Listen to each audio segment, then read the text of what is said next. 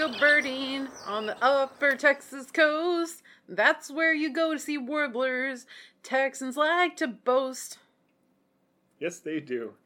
Thank you for tuning in to Hannah and Eric Go Birding, a podcast by birders for birders. I'm Hannah and he's Eric. And we created this podcast to share adventures, sometimes misadventures, and opinions that we have on different birding topics.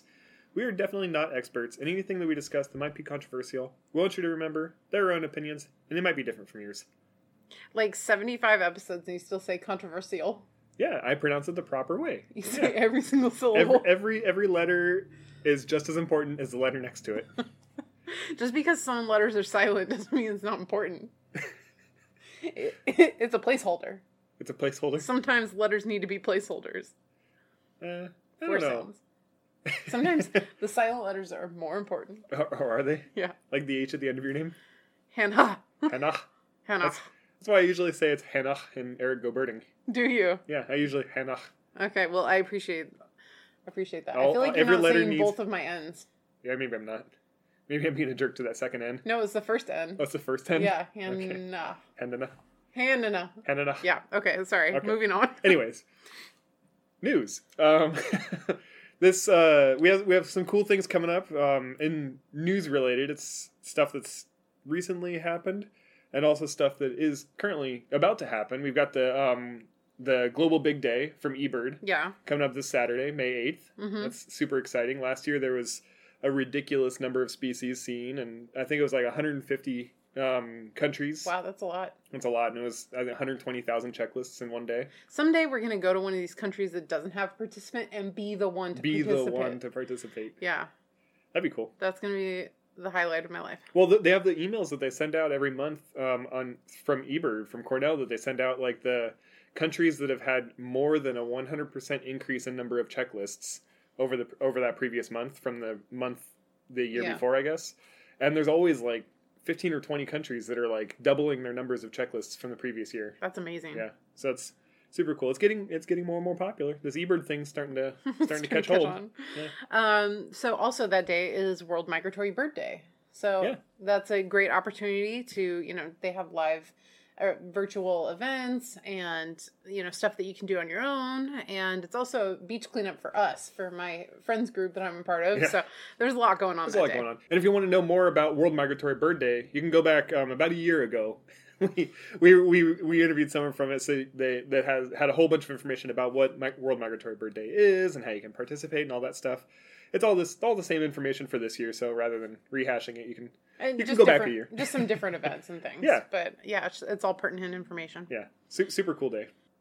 So we're so excited for the second Bird Nerd giveaway to partner with Tiffany Kersten, who is a friend of ours that we've known for about eight years or so. We met her in the Rio Grande Valley, and um, you know, have kind of kept in touch about all the cool things that she's doing. But she's doing a women's big year this year, and she has partnered with She Birdie personal alarm devices, which I've seen a lot on like Facebook and different social media accounts about these personal alarm devices that um, can help you. You know, if you come under some sort of attack or harassment. Yeah. Um, so Tiffany is, you know, she's out there giving away these devices, and she was so great, uh, so wonderful in giving us one for this uh, Bird Nerd giveaway. So I think that Eric, you had something to say Yeah, about the, the- interview before we talked to her. Yeah, un- unfortunately, or fortunately, we were, f- fortunately we were able to meet up with her in person. Um, unfortunately, the audio is a little bit muffled as we were all wearing masks, so um, you might have to put up with a little bit of uh, masked microphoning. Um, as uh, we we just wanted to be as cautious as possible while we're out visiting with people. Um, but uh, go ahead and listen to Tiffany explain about her big year and about the She Birdie personal alarm device. Well, thank you so much, Tiffany, for the giveaway item and for joining us out here um, in South Texas right before you're about to guide. Can you tell us about your big year that you're doing? Yeah, so I it kind of happened by accident, but I am now doing a lower 48 big year, um, focused on uh, elevating women birders by firstly uh, making birding safer for women. Um, so I am throughout my travels, I'm gifting these personal safety alarms uh, to the women that I meet on the trails. That's awesome. So, how did you get involved with uh, this company, Birdie? I actually just found them. Um, I, I decided in February that I was going to do a big year and wanted to have a focus and wanted to. I'm really passionate about just making a difference in whatever I do. So I didn't want to do a big year like just to do a big year. So I just happened to actually find this company showing up in my social media in the marketing. Uh, and the company's called Birdie, so it, that kind of I think is what kind of flipped the switch with me. Like, hey, wait a minute, we could we could make this work really well. That's that's interesting. It is spur of the moment big year, so you, you start didn't decide until February. I- so you're, you're a whole month into the year before you decide. Okay, this is gonna be a right big year. right yeah so i um i did a trip with a friend in the very beginning of the year in january to florida it just happened to be the time that he was available uh, we left on i think january 1st uh, so i did that trip and we had really good luck we got a lot of the rarities in the keys and then i came back here and i was bird guiding full time uh, and i guided a big year birder named charlie and we had really good luck so i had all the rarities here and all the regular local birds and um, then I decided to take a week off and go to Southeast Arizona because there were five species of birds that I'd never seen before, right? Life birds. So I figured I'd just spend a week, drive over there, go see my five life birds, and come back. And I was in El Paso at Franklin Mountains State Park and woke up in the morning and drove out to to leave to go to Southeast Arizona. I flushed some scaled quail, and it was a scaled quail that kind of did it. I was like, why am I not trying to see as many species of birds as I can this year? I've already seen so many. So Uh, so from there, I just had like continuing conversations with some friends of mine in California along the way uh, about kind of how I could do a big year and also make a difference. That's awesome. So, have you met a lot of women along the way and given out these other these devices? I have, yes. So, so I'm, I started with 100 alarms. I'm hoping to give away 300. So far, I've done about 20. And, uh, you know, it's, it's led to some really cool conversations with women about times that they maybe didn't feel safe or um, instances that they have come upon in the field. Uh, so it's, it's been really cool to see uh, people's feedback, yeah. Well, that's awesome. Thank you so much. And how can people find out more about your big year and and track you along the way? Yeah, so I am blogging. My blog is Tiffany Kersten at blog, tiffanyKersten.blogspot.com. Um, so I'm blogging about my year there. Um, and you can also find me on Instagram. I am tiff underscore k underscore 13. Okay, well, posting in my stories there. awesome. awesome. Thank you so much for for doing this, and good luck on your big year. Thank you. So thank you, Tiffany, for sharing this with us. Um, we're excited about this giveaway, and we would demo it on the podcast, but it would be very loud. I don't. So- I don't think any of you would appreciate. It's a. It's an audible and visual alarm. It flashes bright lights and it screams super loud. Um, Ti Tiffany demoed it on her Instagram. She has a video there, and um, we'll go ahead and post a video on our social medias in a couple days, probably, of us um, demoing it so people can see what what it is and what.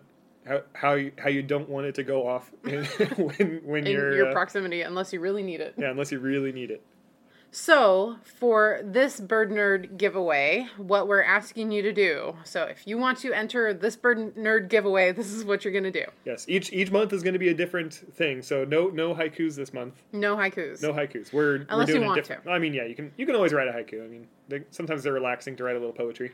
So, what we want you to do is go to Tiffany's blog, and we will post that in the show notes. And Tiffany also mentioned what it was in the interview. Check out what birds she has seen, and we want you to select at least one bird that Tiffany has seen that we that you want to see, and a birding safety tip. So it's two parts in one thing. So tell us what bird you want to see that she's seen, and also a birding safety tip that you have.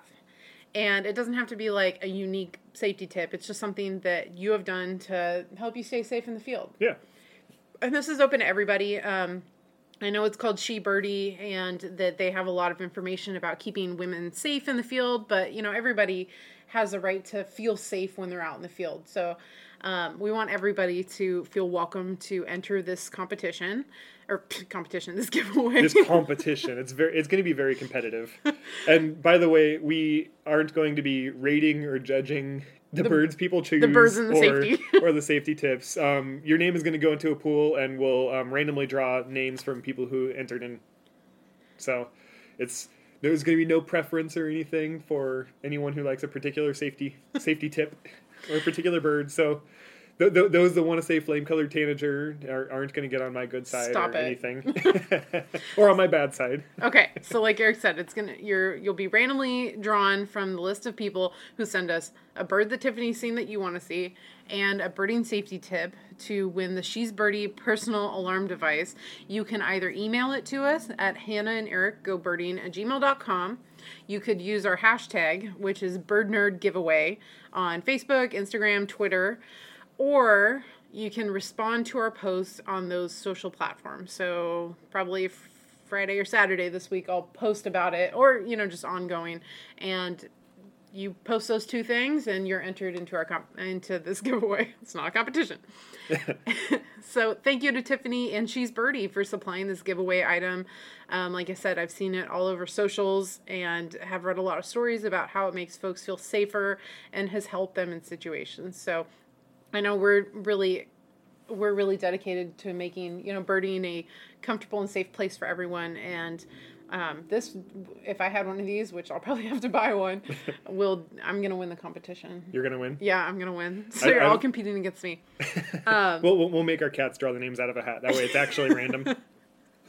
okay we're gonna have to film that um, but i know that that's something that would make me feel safer when i was out there so moving on Moving next on. last thing Yeah, last last thing before we get to the main the main the main guts of this story. so as eric normally says we had some listeners for our last episode A couple people. Yep. And many of them, uh, the top contenders for this last episode was Columbus, Ohio, and Atlanta, Georgia. So many of them were in Columbus, Ohio. Many- yes. two listeners, Columbus, one listener, Atlanta, and no one else. Yeah. Is that okay? Um, so thank you all for tuning in and checking it out. It looks like hoof, Ohio has uh, is going to be redistributed to other places. So they're getting those Yeah, they've, IP they've, addresses. they've assigned those out. IP addresses out there, so that's all good. So um, for this week, uh, for our uh, We went birding. we went birding. Yeah, finally, finally went birding. So if you guys have been waiting for for weeks and weeks for us to actually go birding, we did it. We went birding. We went out and we looked at birds. Thank you for It forcing was- us to do so. It was spectacular. I we had a great time. We we went down to Texas. We did. Um, for a couple of days. Um, we flew Delta, which was nice because they were leaving the middle seat empty on the way down, so it was two thirds occupancy for the um, aircraft. So lots and lots of space, lots of leg room, lots of headroom, lots of space for our carry on, and also we didn't have to sit super close. No middle, no middle seat taken up. Um, so that was, that was great. Um, flew down, went down to Houston, um, spent a couple days in Houston, and then a couple days down in the Rio Grande Valley.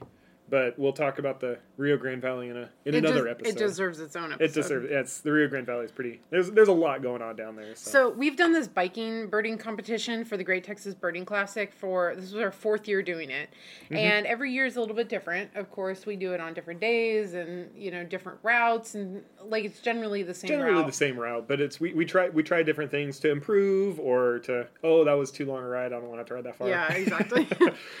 so the last three years we competed in the competition, we won, and Mm-hmm. like I said, you know every year is a little bit different.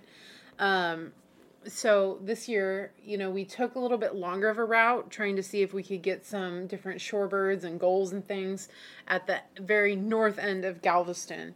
Um, so that made it 26 miles. yeah, it was it was a little over 26 miles. It's the longest that we've ridden. We did we did ride up to the same place. Um, the we did first the year. first year. The first so the first year we ever did it, we went Galveston Island State Park, all the way up to East Beach or East End Beach, and so it's, I think dir- the direct route is only like 20 miles, but then we have a bunch of offshoots as we hit different things. So I think that year we ended up going 23 miles. Um, this year we went 26 miles, so it was the the furthest we've ever ridden um, for this competition, and it was it was exhausting. But we did take all day instead of trying to rush it all and get get it done early in the day. We took the entire day. We stopped for lunch. We made a day of it. We made a day of it. Yeah.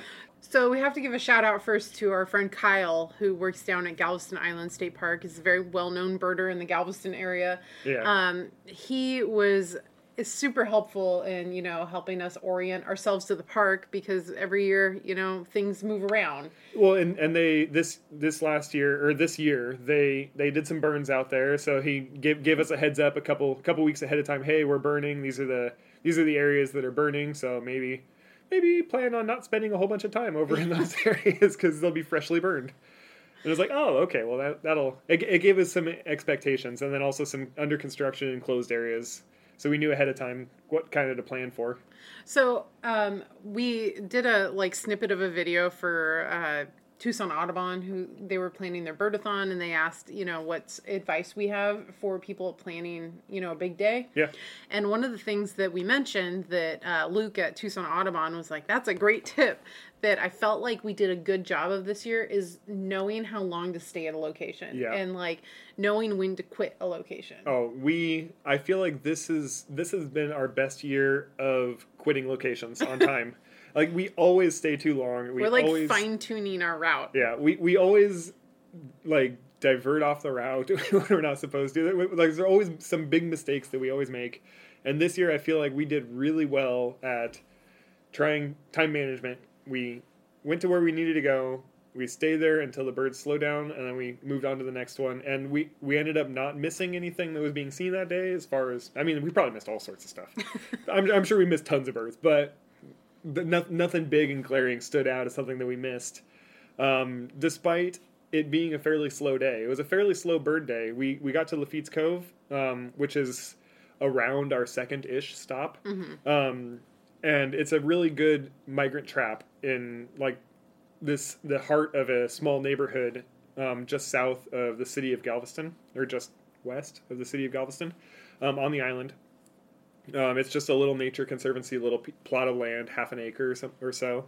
Um, and it's usually full of warblers. This year, there was, I think, a grand total of two warblers of the same species, uh, both hooded, on in in Lafitte's Cove, and we didn't see anything else. There was like one tanager, which we already had, so we got we had one species, in the time that we were there. And I, like Hannah said, I think we did a really good job. We got in there and got out of there because it was it was so slow. Norm, normally, we always milk it and try to keep going and going and going, but we Well, usually, It was- like at Lafitte's, you can do that. Yeah. You know, if you just the longer you stay around, the more you're going to see. exactly. But we gave it a good shot, and you know what was mostly there that we ended up seeing were thrushes. there was a lot of thrushes. There were so. I'm not.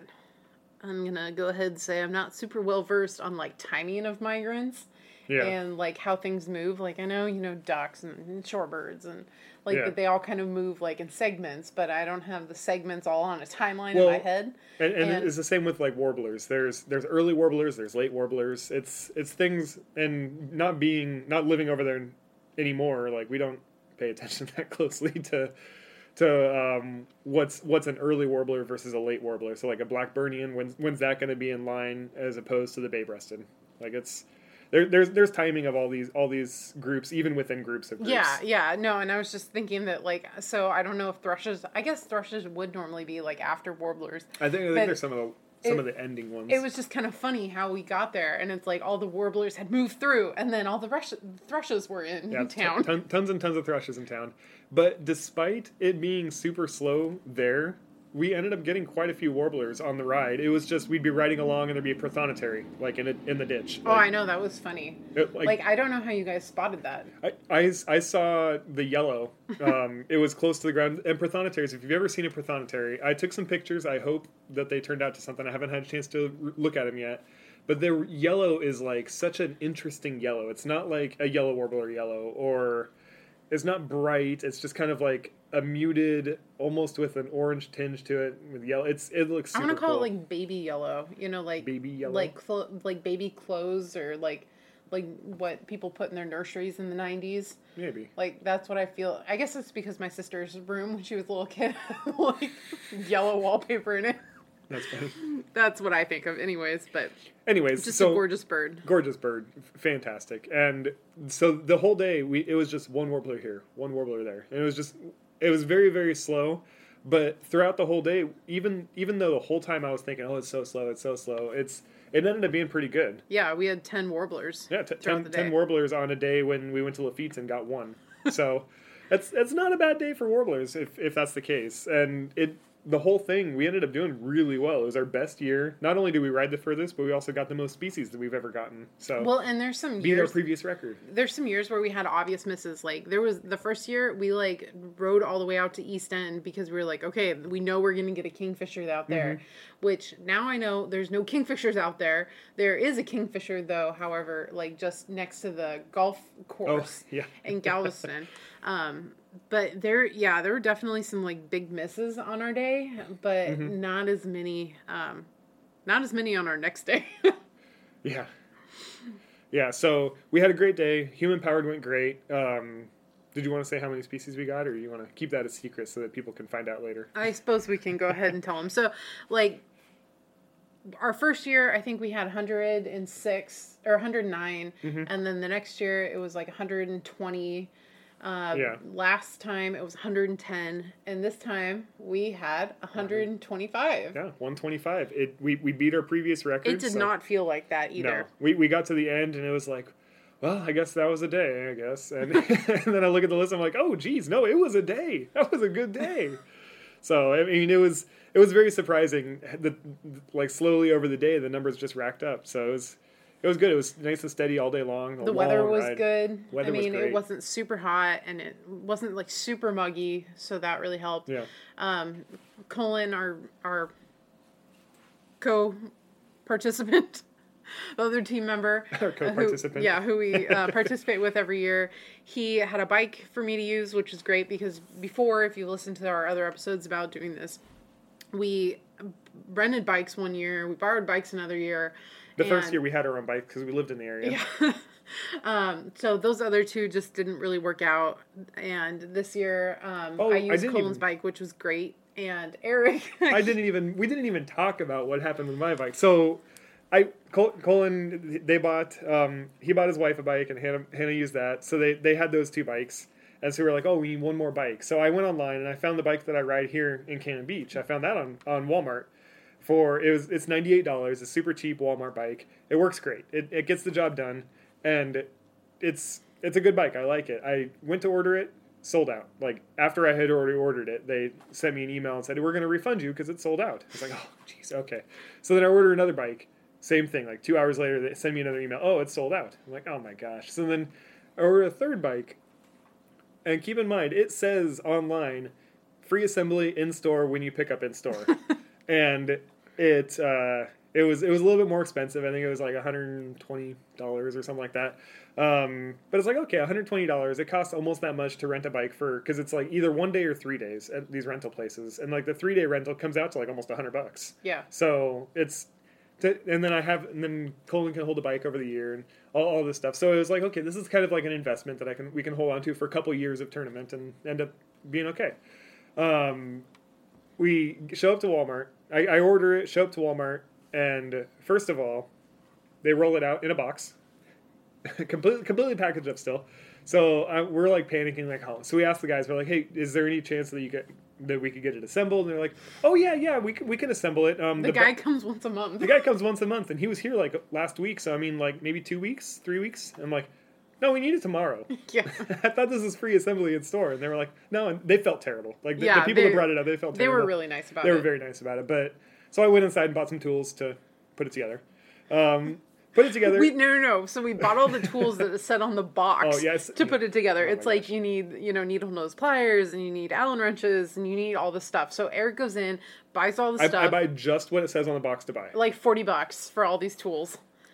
and we we get it to the hotel. We open up the bike thing, and the bike's half assembled. It's mostly assembled. Yeah, it literally. I just had to put the handlebars on and put the tires on and the pedals, and it's like okay, I really only needed, I needed something to cut the zip ties, Yeah. and I needed a crescent wrench. You didn't even need something to cut the tip, zip ties because we stayed at a hotel that had a kitchen. You're right. You I could just- use the scissors. Yeah. Or a knife. Yeah. So I didn't even need that. I all I literally only needed a crescent wrench. and so I bought I bought a bunch of Allen. I, I'm, I brought them all home. I can use them here at home. But I bought a bunch of Allen wrenches, or I, I bought an Allen wrench set. I bought a little pack of tools that has um, a bunch of stuff, and then I bought one more thing. There was three. There was three things that I bought, and it was just like A bike uh, tire pump. Oh, tire pump. Yeah, tire pump. Because I expected the tires to be completely deflated, and they and they were mostly inflated, which was nice. So that was, that was a whole fun experiment. And then we found out after I put it together that uh, that apparently it's halfway between a child's bike and an adult's bike. So, So- Eric looked kind of silly. so I, I was on a miniature bike all day.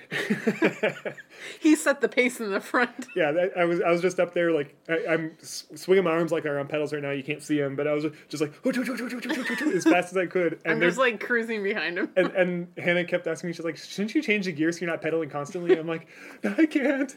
and, and they're like, one, two, two. we should have switched throughout the day. We should have switched, but it's, it's fine. It, it worked out. We had a great day, 26 miles, and I was on a little miniature bike. So yeah, that was really fun. Um, it ended up being a lot more fun than like afterwards thinking about it because like the whole day I'm just so stressed out. Like we leave Galveston, we have like 70 birds, and it's like Mm-hmm. okay, how are we gonna get 50 more? and then it just happens. Yeah. It, Galveston Island State Park is fantastic for birds. They have all sorts of facilities. You, if if we wanted to, if we had the time, we could camp there and spend the night and get up even earlier and Yeah, start get even earlier. owls and things. Get owls and things, but we we just don't have the time in our schedule when you go down there. Well, we do also that. don't have the gear. Yeah, and, have and to to, fly to bring gear. to fly with their gear and all that stuff. But it's Galveston Island State Park is a great place to bird. Um, like Hannah said, we got we usually get like seventy species or between between sixty and seventy species before we leave Galveston State Park. So Yeah, and we usually spend about two hours there. I want to say. yeah, two or two or three hours. I Yeah. think.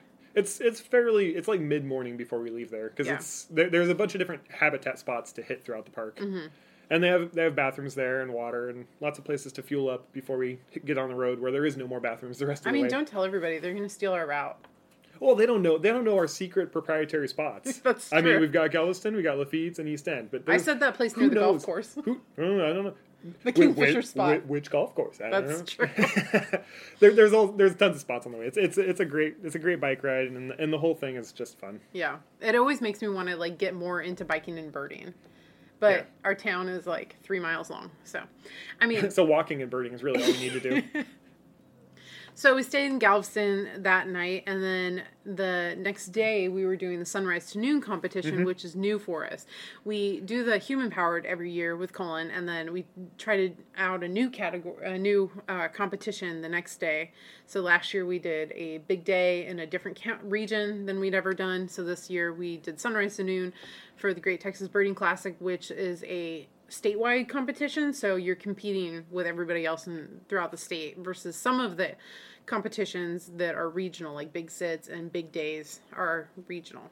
So Yeah. there's a bunch of different ways to compete in this. Oh yeah, it's and the um and and the whole thing is just to raise funds for conservation grants. And because you sometimes win certificates. And and sometimes you you get yeah you get a piece of paper that says that you won. So that's that's always fun. So, um, one of the fun things about the Great Texas Birding Classic is that there's a category for the best team name.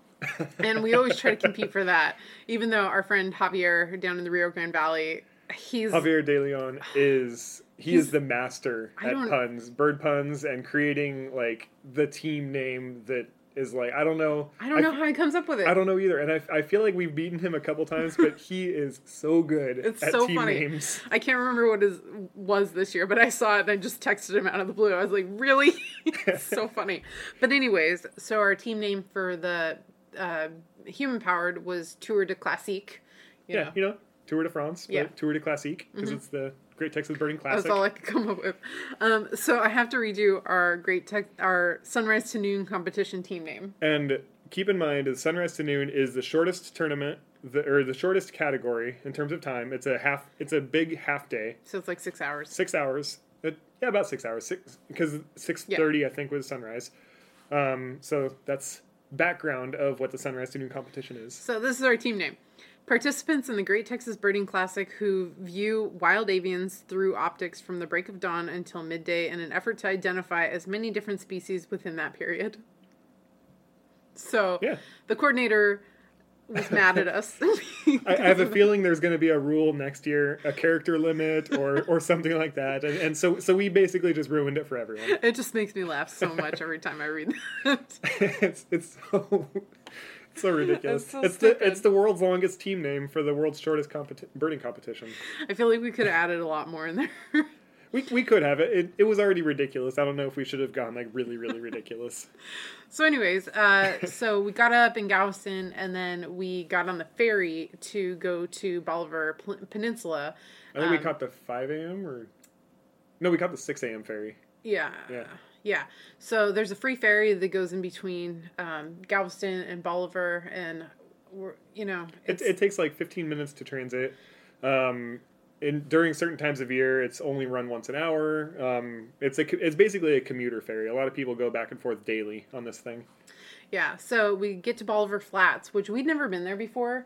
Um, Been by it like a thousand times. Yeah, but never and- actually gone to it. and people always talk about it, but it's just a stretch of beach Mm-hmm. that's like on the north side of the canal or bay or jetty or whatever. Yeah, the, oh, oh, the opening of the ship channel there. The Barrier Island, south side of the Barrier Island. Yeah, Uh, that's the word. And Barrier Island. so we like park and you know it's like a mile down to where the sanctuary actually starts Mm-hmm. and from there oh my gosh it was just full of birds like pelicans and dunlin and stilts and avocets it was magical Yeah, there were thousands of Dunlin. I guess the day before there was thousands of spoonbills. That's what uh, s- somebody else is telling us. But the the place it's it's really cool. Keep in mind, there's the only facilities are right as you drive onto the beach. There, there's a porta potty, and that's it. Um, I think there's some garbage cans there too. yeah Um, but then you you drive down about a mile down, and then you walk another half mile before you get down to the to the mouth. And the whole the whole walk and the whole drive, it was just shorebird, shorebird, shorebird, shorebird, shorebird everywhere. which is just so unusual you know like in oregon we don't get shorebird shorebird shore, shorebird No, it's like, there's one, yeah or or there's 15 sanderlings, and then you keep driving for another while, and then Yeah. oh, there's three more. So it's fun, you know, stopping in these places, and it's also really hard when you're competing because you Yeah. want to like stop and look at it. But Every then single it's like, one. I know, but then it's like, no, no, no, we're on the timeline. Yeah, it's it's very hard to keep. That's when when you run into big groups like that, and it, for the most part, it was very large groups of the same species because they're traveling together. You have mm-hmm. 1000s of Dunlins all traveling together. You have hundreds of avocets all traveling together. So it's you're you're you're looking trying to find something that's different, and sometimes you do find different things, but like you, you have to be careful about wasting too much time just like focused in on like I'm Yeah. gonna scan every single Dunlin here and see if I can find like a black bellied plover, or so, fi- see if I can find something mixed into that group. I guess black belly would be pretty easy to Yeah, pick out of Dunlin, probably. but but some- something else, a dowitchers or something out of the out of the Dunlin. So from there, we you know scanned that whole thing, got as much as we could, and then we headed off to Rollover Pass, which is another you know pretty well known spot. Um, that place was full of terns and skimmers. So many. We we also got some more shorebirds there. We we got our I think it was our. It was either a Baird's or a white-tailed sandpiper. I can't remember which. It was now. a Baird's. It was a Baird. Okay. Yeah. We, we had a Baird sand, sandpiper. We had um, I think there was a Wilson's plover, and there there was a couple other shorebirds that and we that's had where there. we got like the black terns. That's where we got the black terns, and they were fair, fairly close black terns. It was it was kind of kind of cool. Watch. I, don't think I've ever seen black terns that close up. I don't know. They're so pretty. Yeah. So yeah, least, Caspian, common, Forster's, Royal, Sandwich, lots of terns. Yeah, I think we got all of the expected tern species at that one spot at Rollover Pass. And then headed like did all that, headed off to High Island. And which, keep in mind, at this point, we're we're in high spirits. We have seen we have we're we're we're ticking off the species. We're getting good things.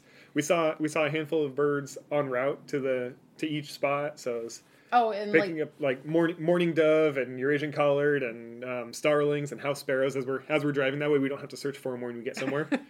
get, we we catch them on route. And from there, we head off to High Island, which is one of our favorite birding places to go. There's a couple different spots to, to go to, and you can see different things at each one, and they're like, you know, half a mile apart from each other. Yeah, pretty close. And so the first one we went to was Smith Oaks, and we got there like right at opening, Yeah. which is an accomplishment for leaving for starting at six thirty, like hitting a couple birding And hitting a spots. couple spots before getting to High Island, yeah. and But keep in mind, we have to be done by noon. yeah, like this, this is a go, go, go. We have a half day to get all these spots. and Smith Oaks has changed a lot in the two, three years that we've been there. And these are Houston Audubon sites. Mm-hmm. Yeah. And so, you know, they get a lot of their funding from supporters and pe- folks in Houston Audubon. And, you know, it's a, it's a large organization. Mm-hmm. And so the big change that we noticed when we were there is that they built this really, really nice Really- boardwalk. It's, it's giant and tall and fancy. You- and you, can get handicap up accessible. handicap accessible. You, you can get up into the mid canopy. Before, I think you, I can't remember. Was there a ramp to get up onto the levee? Um, I don't, I don't remember there being one. I, I, feel really like can't remember. I don't think there was. I feel like we walked through like you know the the can or the forest floor, and then Yeah. there were like some steps up to. there might have been levee. there might have been a ramp up onto the levee before. Oh, you know what? I think there was. Yeah. but it was not near. It's not nearly as nice as what they have now. Now it's a big, big, long, fancy thing, and it, you can get up and look look down at the rookery because that's that's the that's the big thing at Smith Oaks is it it has a giant rookery of all all the all the wading birds. Yeah. Which when we were there, the spoonbills were just barely hatching, so they weren't really like out and active. But all the other um, waders had already hatched, and they had babies begging, green herons, and little blues, and tricolor. All all them. I got so many stuff. videos of great egrets. They're silly little babies that are like mouth open, like waving back and forth and trying to fight their siblings. So that was super cool to see that new boardwalk and the Mm-hmm. rookery, and it was actually pretty busy when we were there. I guess we were there on a Wednesday, so it was Yeah, like that was Wednesday. It was like surprising how busy it was for Wednesday, but you know, in the middle of migration, everybody's out and about. Yeah, any, any any day's fair game for for migration. And so from from the boardwalk and looking at that, we walked down into the lower portion of that of that area of Smith Oaks. Oh, Mosquito City. Yeah, Mosquito City. So we we we both sprayed up. We all sprayed up with mosquito spray. Um, Colin was wearing uh, a sweatshirt because you know it's 80, 85 degrees, so he's got to stay got to stay warm somehow. Yeah. Um, wearing a sweatshirt, wearing long pants. Like I don't think they weren't jeans. They were like uh, like like, like travel pa- pants or Oh, something. yeah. Um, but they were they were they weren't super thin. They were like pretty thick pants.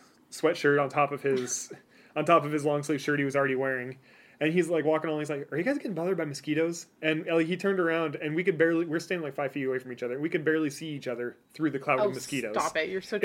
It was ridiculous, but it, it was crazy. Like it was like I think Hannah tried to get some videos of it, but I mean it's mosquitoes. Hard. Eric it's like impossible. did have a cloud of mosquitoes. Oh my him. gosh, it was insane. Like there was so many mosquitoes, and then conversely, there was so few warblers. I know. Like the warblers were all up in the tree canopy. like we, we we found we found a pretty good number of warblers, but it was there were few and far between, and then we had they were staying in the canopy or behind stuff, so we would have to stand still and stare at them for a good thirty seconds to a minute, trying not to like like we'd be smacking at our arms and smacking at our face, trying to look at the look at us. So it was it was an experience for sure. And like the number one warbler species that we were seeing were common yellowthroats. Oh and they were like so up in the top of the trees. It's like, what are you guys doing? You belong down by the water. Yeah, I I've never seen common yellowthroats that high in my life. That was that was interesting. High Island's fantastic. Smith Oaks is awesome. Um, some days mosquitoes are bad. Some days mosquitoes are horrible. I mean, you, you got to take your pick. It's it's a it's a battle. You gotta you gotta fight sometimes. Yeah, and so then from Smith Oaks, you know, we we spent a pretty good amount of time there because we had anticipated that it was going to be a little better, so we had a lot of time to kill before noon. Um, and then we kind of gave it up to go over to uh, Boy, Scout, Woods. which is the other location at High Island, and Boy Scout Woods is kind of um, I, it's the more typical what um, people portray High Island as. Like it's it's kind of like the entry point. They have like the little store, kind of a store. yeah, I don't know. It's like a store. I guess you can call it a store. Yeah. it's like open and everything, but um, it's it's like the main check-in point for High Island. Mm-hmm. Um, so it's it's kind of the main thing people think of. Um, it's a really good spot. It's got a nice um, amphitheater set, set up, so you can sit on some grandstands and look at the birds. And then it's got a bunch of trails, a couple uh, photo blinds, a couple boardwalks. Yeah, so we walked around the whole thing. I think we we only got a handful of different birds um, to add to the list. Like, I think there was a what is it, a red-bellied woodpecker up there. That we- Yeah, we had a we had a couple of warblers, but I think we already had a magnolia and uh, like bay-breasted. I think. yeah, or chestnut sided. I can't remember, but it was, it, it was, it was.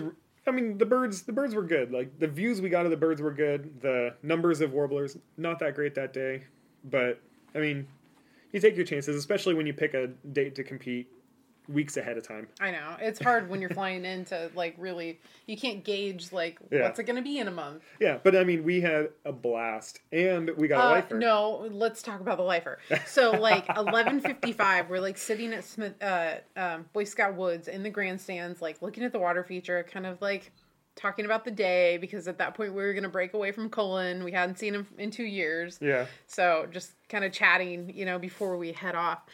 Before before the lifer, we ended up with a uh, uh, northern water thrush, which is what I was really hoping. Oh, yeah. that, that's what I was really hoping for that for the grandstands because it's like every time you go to the grandstands, there's always a water thrush Yeah. there. And so we sat there. It was like eleven fifty when we saw that, maybe eleven fifty three or something. And then it's like, oh, all right, that's last minute ad, good, awesome. We got the got the water thrush, and so we're sitting there and watching and watching and watching. And at like 11:55, I'm like, you know, dinking around on my phone, like posting on Instagram, and Eric is like, "What's that in the back?" And there's like a there's a bunch of water features at that part of Boy Scout Woods. They're they're in the like probably thirty or forty feet into the woods from where the Well, grandstands are at. There's like the main water, Oh, yeah, yeah. and then there's one like hidden in the back. Yeah, So we're like sitting opposite that water feature Mm-hmm. that's in the back, and 11:55, Eric's like, "What's that?" And like I look up in time to see something fly, and then he and Colin both get on it, and they're like, "Black-billed cuckoo," and I was like, "Wait, wait, wait, where, where?" Because I like I saw it move, but then I couldn't find it. yeah. So that was the story of our lifer black-billed cuckoo. It- so Colin, And Eric didn't think it was a lifer. He was I- like, "Whatever, yeah, black-billed cuckoo." I swore we saw a black-billed cuckoo somewhere else, but apparently not. I I didn't. I was thinking the whole time. Maybe I think maybe we've chased him before, or I don't know. But it wasn't even dawning on me that this is a lifer. And where, where I was sitting, I had a per, a small window that I could see through, and it was right right on the face Yeah. of the of the cuckoo. So obvious obvious eye ring, obvious co- color of the bill, all that stuff. It's like, oh my gosh, look at that guy. look, at oh, he's, it's great. It's awesome. And then Colin next to me was, he was just far enough left, he could barely see it. And he's like, oh, I don't know, I don't know. And it's like, no, this is this is an obvious black-billed cuckoo. Like this is an addition for the day. We got we got it. He's like, oh, I don't know. And then and then it like moved a little bit. He's like, oh, okay, cool, black-billed. and where Hannah was sitting, she couldn't see it see it at all. Where it was where it, on- once it perched and sat for a few seconds. so So yeah. I'm sorry. That's okay. So from there, um, that was twelve o'clock. We didn't do as good as we had hoped, but you know we'll still see if that's a yeah, we'll see if it was good enough. Yeah. It was it was a good I think it was a good day. I had I had a good time. I got a lifer and we we birded some places we've never been before. Yeah, that's true. I just had, I was just hoping for more warblers. You know, you see those pictures of fallouts, and it's, I mean, I know it's like destructive to birds and everything, but I still want to see it at some point. Yeah, it's not like we have a hand in creating a fallout directly. Yeah.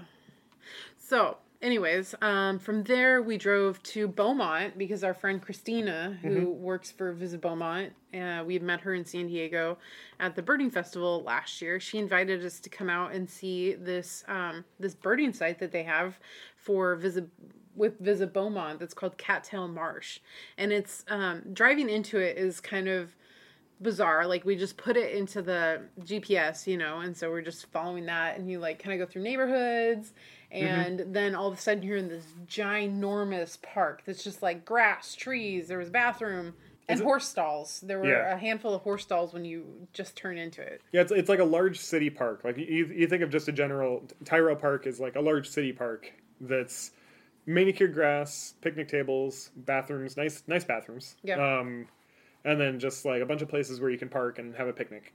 And so we're like driving through here and we're like, really? This is the hot spot? like, what are we getting into? And then we go through like, you take like a right off that main road and it opens up into this humongous cattail marsh area, which is just absolutely gorgeous. And it's, you know, a waste treatment site like we enjoy going to.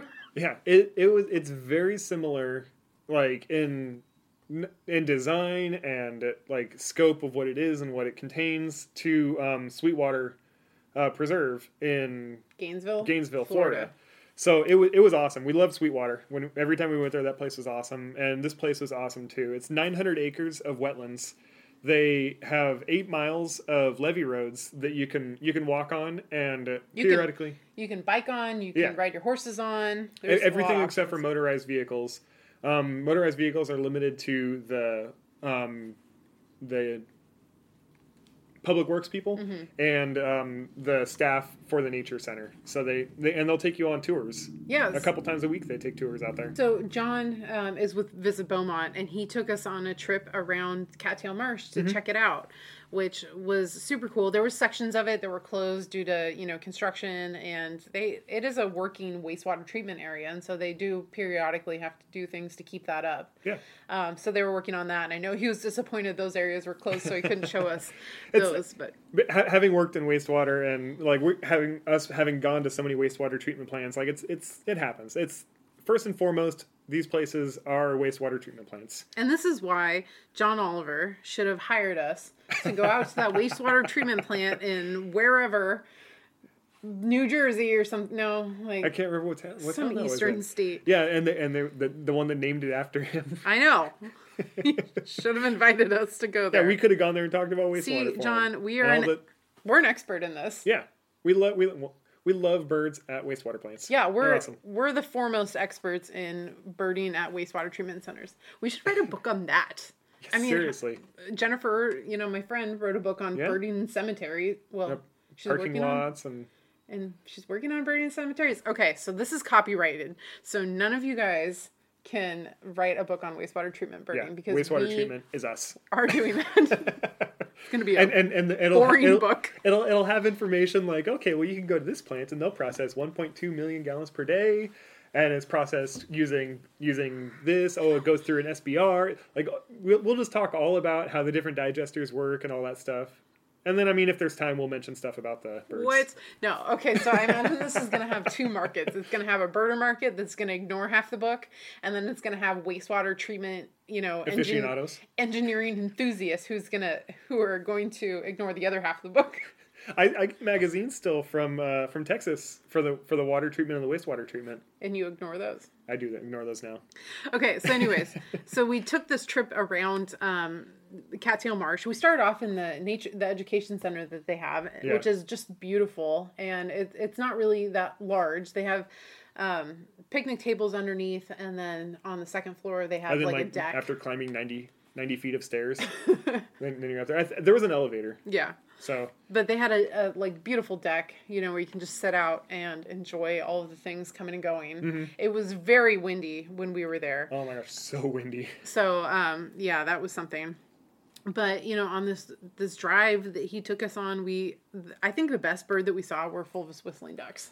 There, there was a lot of fulvous whistling ducks. There ducks. were there were like eight of them. Yeah, and the the whole place it has a boardwalk right when you get there that goes straight out. Um, that you go, that's super easy to access. You just park and then it's right there. So you don't you don't have you don't have to go on a long walk all the way around.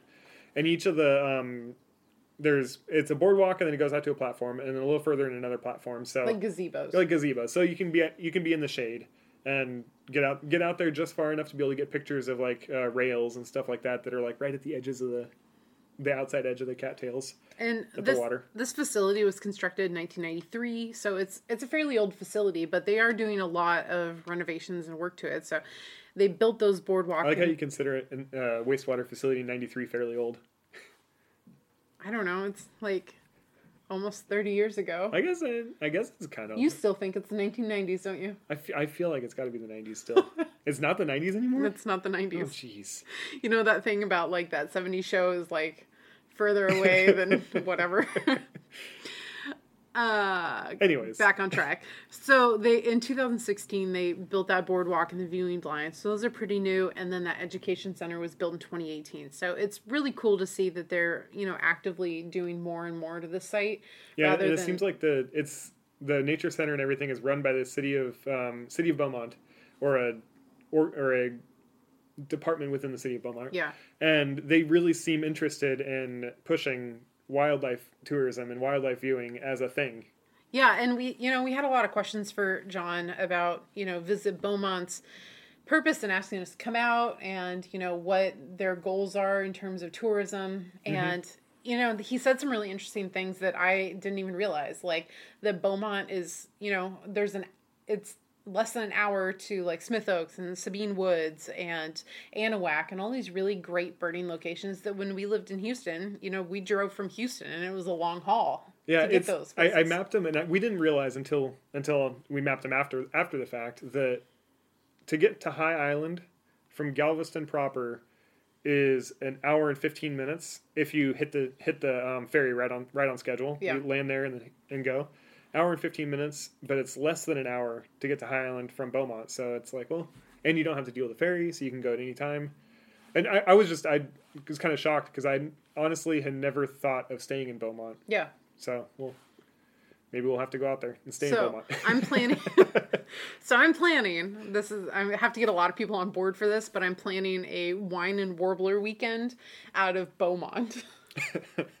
so stay in Beaumont. You know, go to High Island in the morning. Go to a vineyard in the afternoon. Sounds like my kind of birding trip. yeah, go to go to Sabine Woods. Go to, um, I mean, there, there's all there's tons of spots you can go to that are all driving distance out of Beaumont to make make that a home base rather than trying to stay down in Houston or paying Galveston hotel prices. Well, and honestly, Galveston, like, there's it's it's kind of like party central. Yeah. You know, at times of the year. So we don't necessarily always want to stay there. And also, like a lot of the restaurants, I don't know, we haven't really found like a restaurant that we really like. But there's there's good places on the island, but it's just I really want to try the brewery, but they close at like five. I know they're always because because we we're birding all day long, so Yeah. we never end up getting a chance to go see it. Yeah, Oh well. Maybe someday we'll we'll plan an extra day so we can go to the brewery. yeah, I'd like that. Um. So, anyways, you know, it it was really cool location, lots of birds. Um, I mean, it was fun drive around and see all the different things, and it's just really cool to see, you know, an organization like a DMO, you know, destination management organization, like so committed to bringing nature enthusiasts to their locations. Yeah, I mean, there's a lot of there's a lot of DMOs that talk about like, oh, we want to do this, we want to do that, but it kind of seems like Beaumont's actually putting their money where their mouth is when they're Yeah. when they're talking about it. So that's kind of cool. I mean, th- places like the Rio Grande Valley do that. They put their money where their mouth Oh, Well, is. they don't even need to advertise it because it's yeah, so good. It doesn't really. They, yeah, they don't need to put money into it. It's like okay, there's there's just so much nature. It's just it Yeah. just comes. But but like there's there's some places that are obviously doing it already, and and Beaumont's one of them that's that's putting putting money into uh, showing off what's what's there. there. But there's there's plenty of other places that say they're trying to show it off and then Yeah. just kind of just talk about it. Totally. So yeah, next time we'll have to try using Beaumont as a home base and See how that works all works. Yeah, You know, and wines and warblers. and wines and warblers. So yeah, we had a, a great time um, in this first part of the Texas Birding Classic. We always enjoy going and doing this, and it was fun to check out some new places. Um, we didn't really get to any like new restaurants or any like hotels we necessarily want to lead you guys towards, except we did get a chance to go to Chuy's, which is we love Chuy's. our favorite place. It's like a chain in Texas. Well, also there was the one in there was Florida. the one in Florida.